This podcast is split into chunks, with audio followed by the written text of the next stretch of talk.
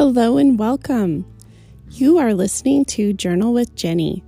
This podcast will give you ideas to apply writing and journaling strategies that will help you focus on what matters most to you while exploring some of life's big questions.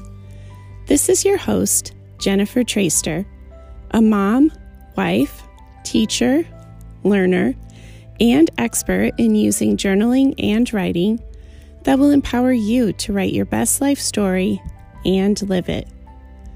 Today, we are going to write about our values, what matters most to us. So grab your pen in your favorite journal and let's start writing. When someone asks you, What do you value most in your life? What do you say? I instantly respond, Family. Family is my biggest priority. Many of you would say family, or learning, or faith, career, or perhaps relationships are high on your val- list of values too. But are you living those values?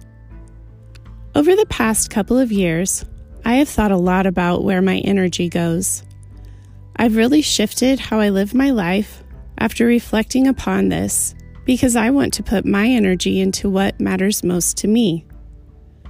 For example, if you say that family is who or what you value most, do you put the phone down when your kids are talking to you? Do you play games with your kids?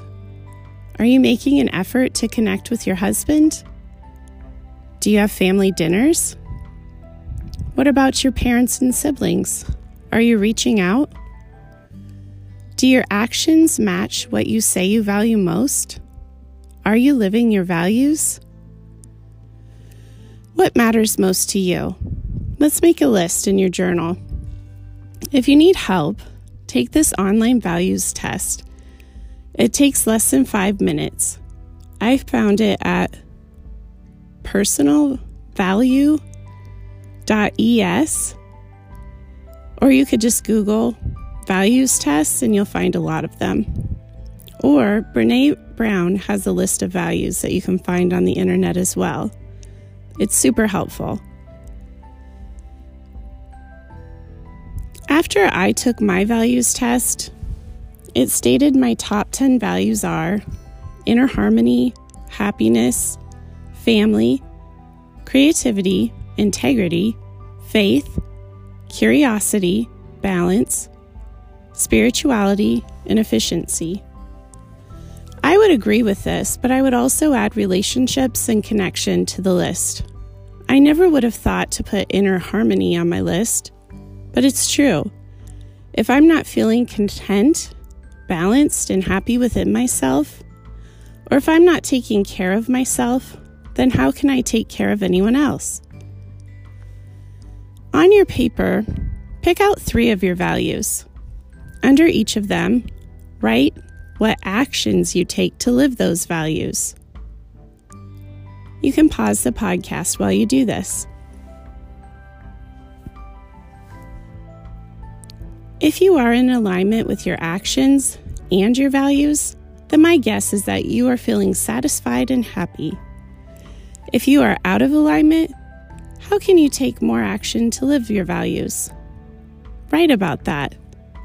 What could you do this week this month, this year to live in alignment with your values. Post your values somewhere that you will see them every day.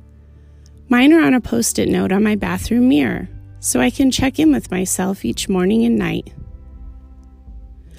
I encourage you to write about your said values versus your lived values each week. It will only take five minutes to put pen to paper, and it will help you come into alignment and be in integrity with yourself. Ask yourself what actions you take each week to live your values. I would love to know what your values are and if this writing activity helped you recognize if you're living those values or not.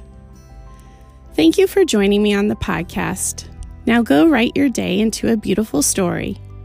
And remember to subscribe wherever you listen so you don't miss an episode.